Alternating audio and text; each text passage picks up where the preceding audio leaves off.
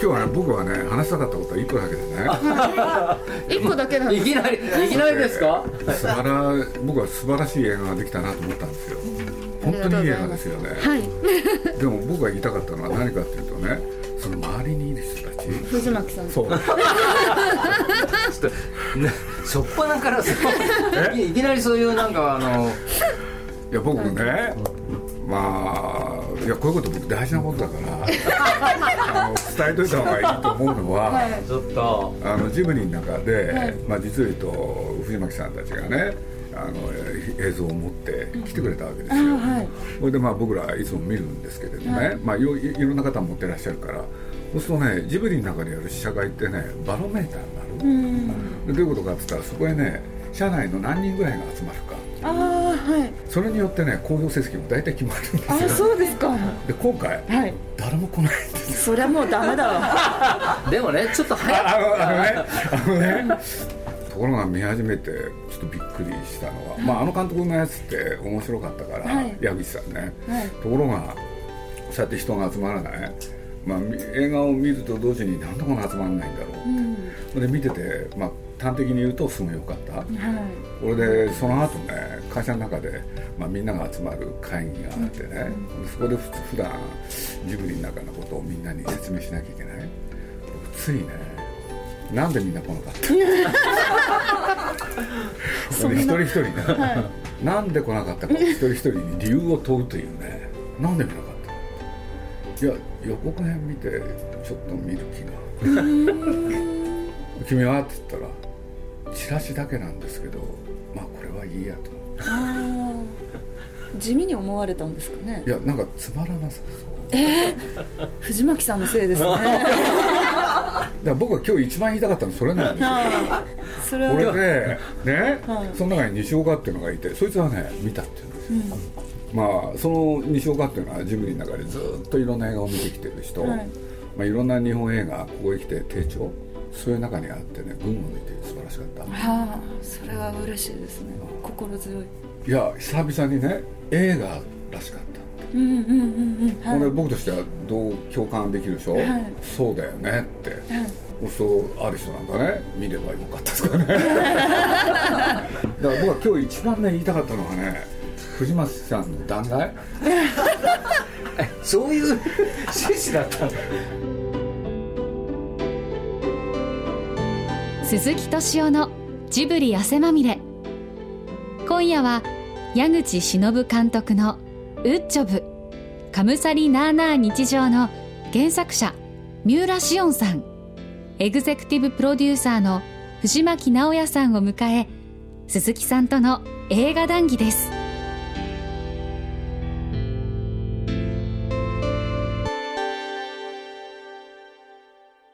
やっぱりびっくりしちゃったのはあの本当に杉をね切るじゃないですか。はい。あれってねはい。あれ本物の木です。他は全部本物の木を切ってるんですけどさすがにあのお祭りの木はあんなのないですから、はい。あれはに偽物なんです。やっぱり偽物なんだ。偽物の木です。だけどあの切ってるところうん。はまあ本当に役者さんがやってはいるんですけど物自体はその落とすもの自体はいやもうだとしたらだとしたらすごいですよね。そうですね。本当に本物に見えるの見えます。ね美術さん渾身のす作ごで。いすごいですよねあの美術さんは、で切り株もだから偽物ですっごい大きいのがボンってそのお祭りの場所にあったんですけど地元の方が「あれ？ここにこんな大きい木あったかな?」ってん。みんなまじまじ見に来てでも分かんなかったみたいに本物っぽい。切ら切られる見ててね自分が木の立場になっちゃう。ああそうですだから痛ねみを自分が感じるんですよね。うん。そうですね。そのぐらいね、リ思わせたわけだからすごいよね。いやだってその間にもいろんな木をね、はい。あの切っていくじゃないですか。そうなんですそうなんです。はい。であのあの映画ってねあの木を切っていくことでね本物を切ってる感がすごく強いから、はい。それによってね引き込まれていくんですよ、はい。そうでね。人間もそうだけれど、実は僕見ててね思ったのはこの映画の主人公って木なんだな。ああまさにそうですね。だから僕は藤巻さんたちに言ってたのはね、はい。要するにこの映画の主人公は木です、うん。それを堂々とやるべきじゃないかうん。だから僕は例えば映画のね、まあ、スポットをそのあテレビでやったりするじゃないですか、はい。そうするとまあね役者さんたちに本当申し訳ないんだけれど木だけでやったらどう なんだろうと思いますものね。15秒間ね、うん。要するに木だけを映す、うん。うん。そこへチェーンソーがね、はい。近づいてきたっていいし。あもうそれだけでそれであのカムサリって言って、カムサリなーなーってやってね、それでまあしょうがない。ウッドジョブはちっちゃく。逆転しちゃってるやこれはねお客さん来ると思うんですよああそうですね。ほんで余計なこと言わずにこの映画の主人公は木です、うんうんうんうん。確かにかっこいいかも、絶対その方がいいんですよ、だから実は、うん。あのチラシポスターなんかもね、はい。あの千年杉だけでいいですよね。ああそうですね。これ人間をそこへ入れない、うんうん。でこれってね別に僕には実はまあそういうの好きだから、ん。あの本屋さんのコーナーであのなんだ写真集のコーナーってあるでしょ、はい。そある時期からまあそこのね自然を扱う写真集ってすごい増えてて、はい。でそれ見ていくとね一つ大きな特徴があってでそれは何かっていうとねその美しい自然の風景の中に人間が入ってないことですよね、ん確かにはい、うん。だからあれってね人間を入れ込んでね自然を撮るって実は誰もやってない。うんところが、まあ、今回こうやって映画やられる時どうしても人間が主人公だから人間入れるでしょ、はい。それによってすごい違和感出るんですよ。嘘くさく見えるんですよ。はい。だからまああの言葉はあれだけどね、まあ、映画って上手に騙せたらいいわけでしょ、うん。そしたらさっきの大きな木をこうやってチェーンソーで入れちゃうっていうのもそうだけれどそれを本当に思わせたらこえ。えれは作った人のね、最そうですね。大の喜びでしょ？はいでそれで言うんならね、まあ、僕は宣伝その他やっぱり木を主人公にやっていくべきじゃないかなって、うん。で今からでも間に合うんなら神さんにならないようにして。もう間に合わないです。それはもう間に合わないです。ウッドジョブをひっくり返しじちゃ無理無理無理。あのスペルをウッドジョブと書いてあるでしょあれ。ウッジョブって読むんですけどウッジョブって書いてあるでしょ、その英語だからローマ字でしょそれ全部ひっくり返して逆に読ませたら絶対読めないでしょ 飾りにしちゃえば。どういう意図せめてねウッジョブのね上に置いちゃうべきですよ。だってかぶさりってあれが良かったんだもん、うん。この映画って、であれ日々綴るってやつでしょ、うんそうですはい、うん。全然わからない。いやいやいや。だから僕よく映画で言うんだけど例えば「なあなあ」って言うでしょ、はい。それがわからないと。はい。わからないことがあるっていうのはね、はい。宣伝にとってものすごい大きなはいね武器になるんですよ、はい。だってそれを教えていけばいいんだもん、はい。うんそうですよね。分かったでもものを提供したらお客さん来ないもん。そうですね。私もそう思うんですけど、うん、私も本のタイトルとかもそう思ってつけるんですけ絶対そどうですよ。ん、やっぱりわかなんだろうって思わせる部分がないとダメだとは思ってるんですけど。分かっちゃうタイトルってつまんないですもん、うん。それだけで中身がバレちゃってね。そうですよね。勝手にね、うん。あのー予測されちゃうんだもん。はい。確かに三浦さんの本のタイトルってすごいこう、うん。なんだろう何の話かなっていうのが、がいあんま分かんない。この言葉何かなっていうのを入れた方がいいような気はしてるんですけうど、ん。まあ、船はあんまりづらい分かりづらいですよね。読めば分かるんだけど、そういうの。うん。でもやっぱりちょっとそれはねあの映画は多くの人が関わってますからね。いろいろ難しいみたいです、何言ってるんですかジブリのタイトルなんてずっとみんなから文句言われっぱなしだよ、うん、そうですよね。で帰ろう帰ろうで、それを突っぱねてきたのは歴史ですから、うんじゃあ私が藤巻さんに代わってプロデューサーになればよかった。じゃあ藤間さん何やるんですか？頑張りますよ。どう思われたんですか？映画は。いや私すごく好きな映画だなと思いました。は自分の映画が映画あじゃあ原作が映画になると、い、はい。で見見た見るときにね、はい。原作者って何考えるんですかねあのねいつもは割とドキドキするんですけど、今回に限ってはもう脚本を監督が書いてらっしゃいますしそれを事前に読ませていただいてたのでビジョンが割とこう監督がお持ちのビジョンがこっちにも伝わってきてたので、その本から。はい。脚本の段階から。なのであのもう全然一観客としてワクワクして見てそれでその期待以上に楽しくて、うん原作よりも、うん。あのよよくなるのは嫌だとかそういうことってあるんですか、全くないですね。あそれはないんだ。はい。むしろよくしてほしいですよね。こっちの原作には小説にはやっぱりここはちょっとなっていうところが、まあ、あるので、それをどうクリアするか。あと映像表現ってまた全然違いますからね。はい、それを具体的だから。はい、どう映像で表現してるのかを見たくてたまらなくって、なので今回は本当あれったです。小説家小説家の人って完全に2つに分かれますよね、わかりますね。もう映画は別物だからね勝手にやってっていう人とね、はいはい。全部こだわる人と、はい。で三浦さんは前者だったからすごくやりやすかった、うんそうですね。私何も分かんないからもうお任せですね。もう小説と映像は違うから任せますっていうはい。ところでしたから、ね監督のお考えがありますからね。じゃあ脅かされる不安はなかったと。うんないですないです。それは全然ないです、はい、そして拝見しておーってすごい興奮しました。気象がさっぱりされてるんですよね。さっぱりしてるんです そんなことないんですけどね。ねちっこいですけおじいさどねんが あそうそう林業をやってたんですよ。あそうなんですねはい、あの映像映画の中に出てくる村でずっと林業をやってたんですあそうなんですか。はい。あそこにおじいさんいたんはい。とこなんですなので祖父の家の近くの風景がいっぱい出てきて一から全部教えてくれるじゃないですかあの映画って、はいそうですああいうとこ素晴らしいですよえね、え林業ってあんまりみんな知らん私自身も含めてみんなあんまり馴染みがない人が多いと思うんですけどそこをこう一からこうやって切るんだよとかねこういう人がいるよとかこういう作業してるよっていうのが非常に楽しく分かりやすいですよね。自分がその気になってね、ええ入ってた気がしますああそれ映像の強みですよね。そうですね。パッと見てそのスケール感がさっき人間が入ると違和感があるっておっしゃったけど、多分その山とか木の、まあ、自然ってもののスケールと人間のサイズが合わないっていうことなんだと思うんですよね。なるほど。はい、だからとすごく高い木に登って実際に俳優さんたちが登って種とか取ったりなさってるんですけど、なんか違和感があるっていうかスカイツリー見て大きさがいまいちこう大きすぎてよくわかんないみたいなそういう感じなを私は覚えましたね。うんねあの映画に出てくる「良き」ってあの伊藤英明君がややってくれた人はほとんどおじいさんっぽいキャラクターですよね。あ私の祖父ですか、そうですね。私の祖父確かに。伊藤英明さんはすごいかっこいいけど、うん、あの豪快キャラでしたから、豪快キャラで。うん。家を火炎放射器で全焼させた男なんですよ。私の祖父。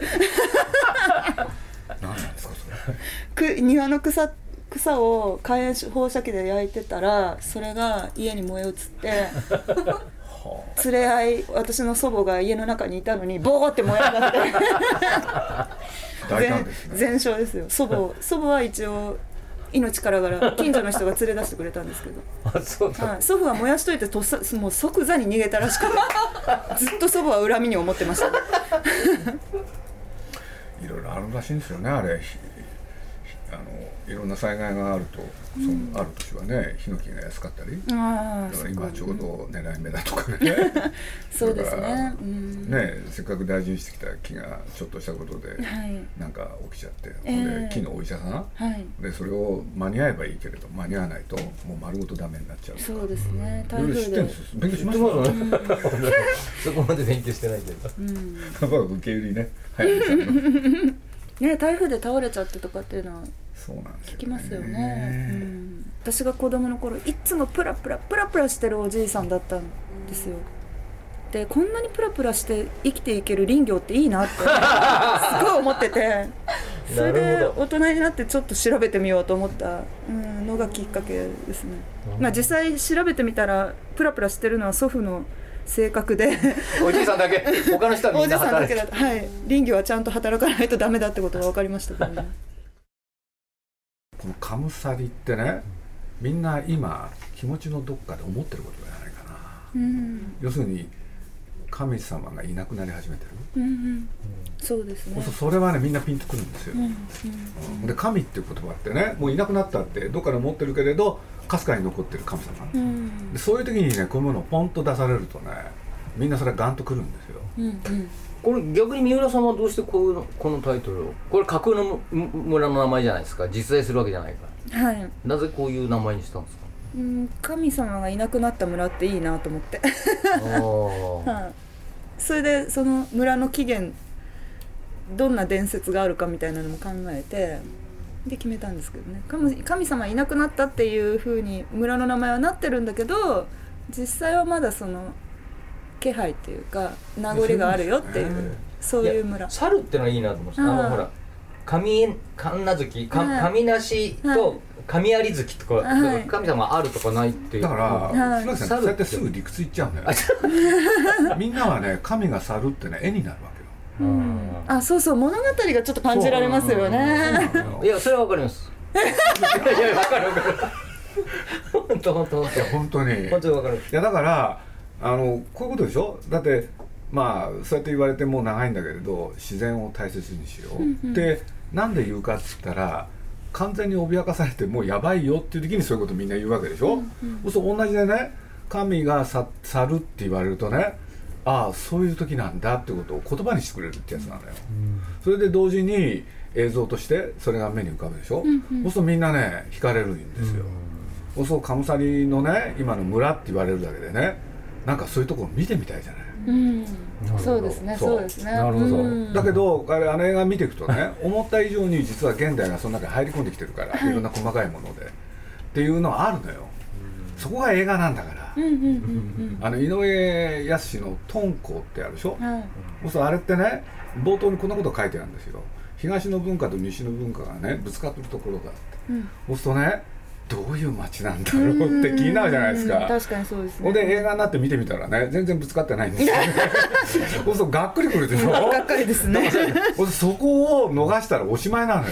うんそみんな本当はカムサリ村って言ったらねどんな村だろう、うん。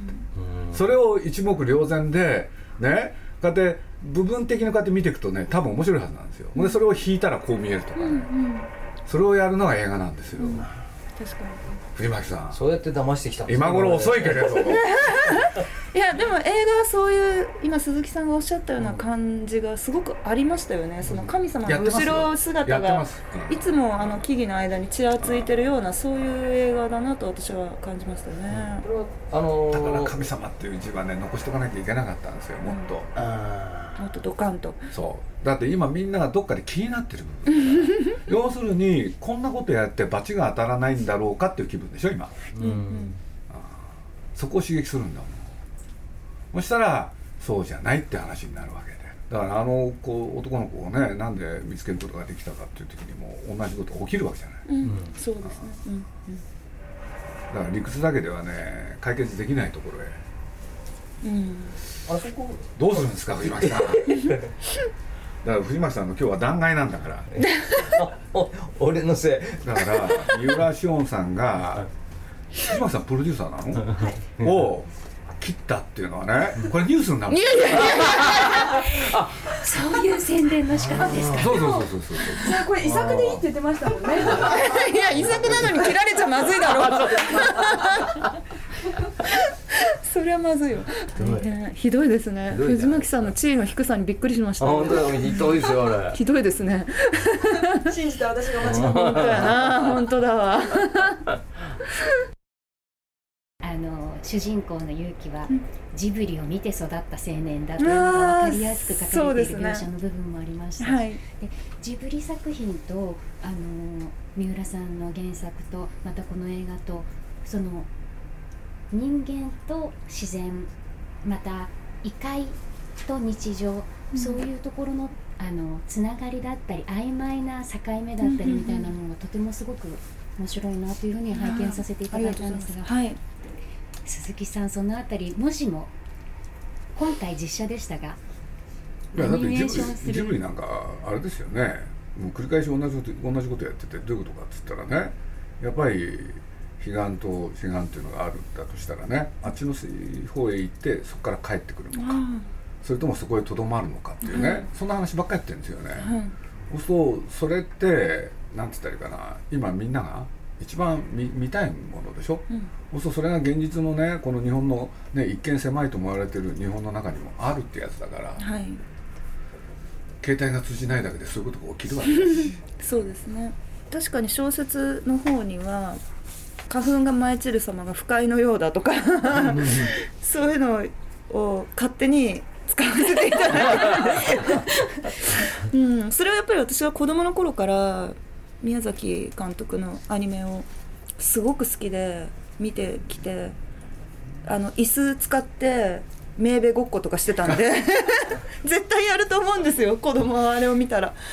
そういうそういうのがやっぱり自分の中にもうもう刷り込まれてるっていうのともう一つはやっぱりその異界へ行って帰るのか帰らないのかっていうそれがやっぱり物語のもう基本だと思うんですよね。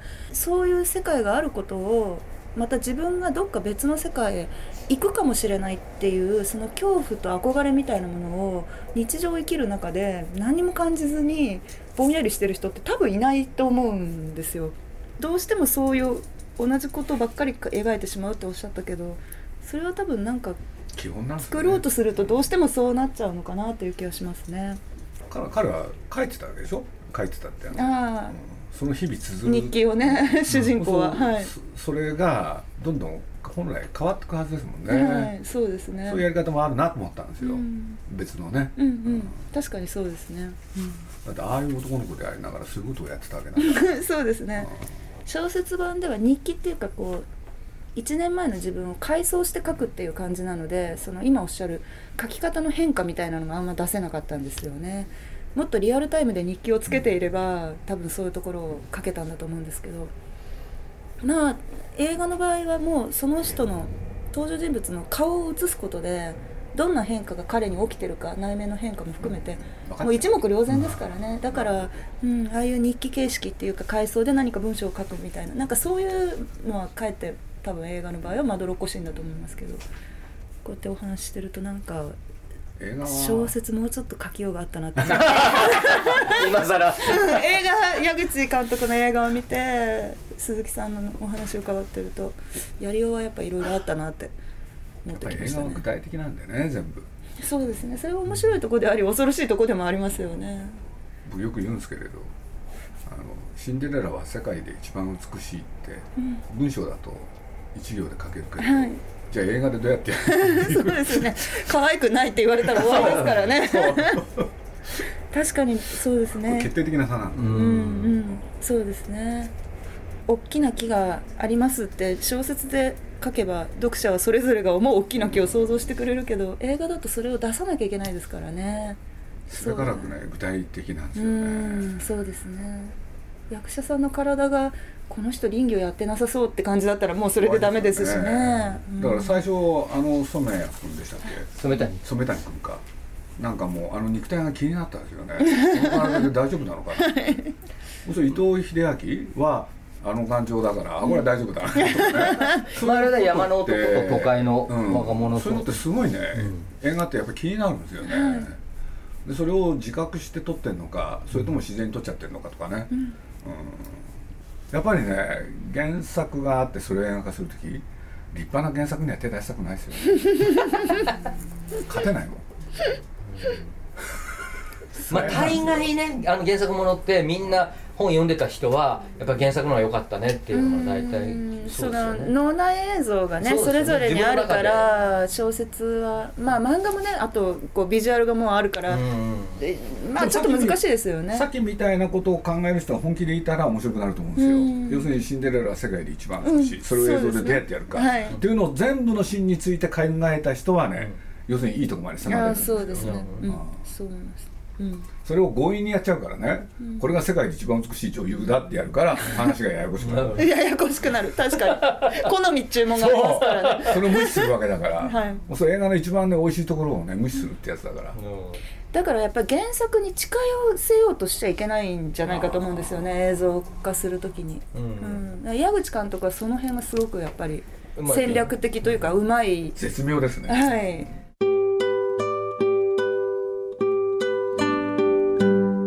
カムサリ村を舞台に一人の青年が林業に携わる人々との交流を経て成長していく物語。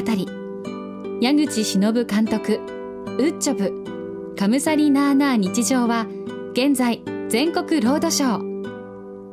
ウォーターボーイズスウィングガールズロボ G など青春コメディを手掛けてきた矢口監督初の本格作品に仕上がっています。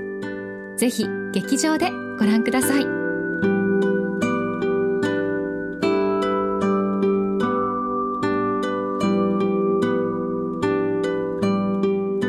鈴木敏夫のジブリ汗まみれ。この番組はウォルト・ディズニー・スタジオ・ジャパン。町のホットステーションローソン。アサヒ飲料。日清製粉グループ。立ち止まらない保険。MS&AD 三井住友海上 au の提供でお送りしました。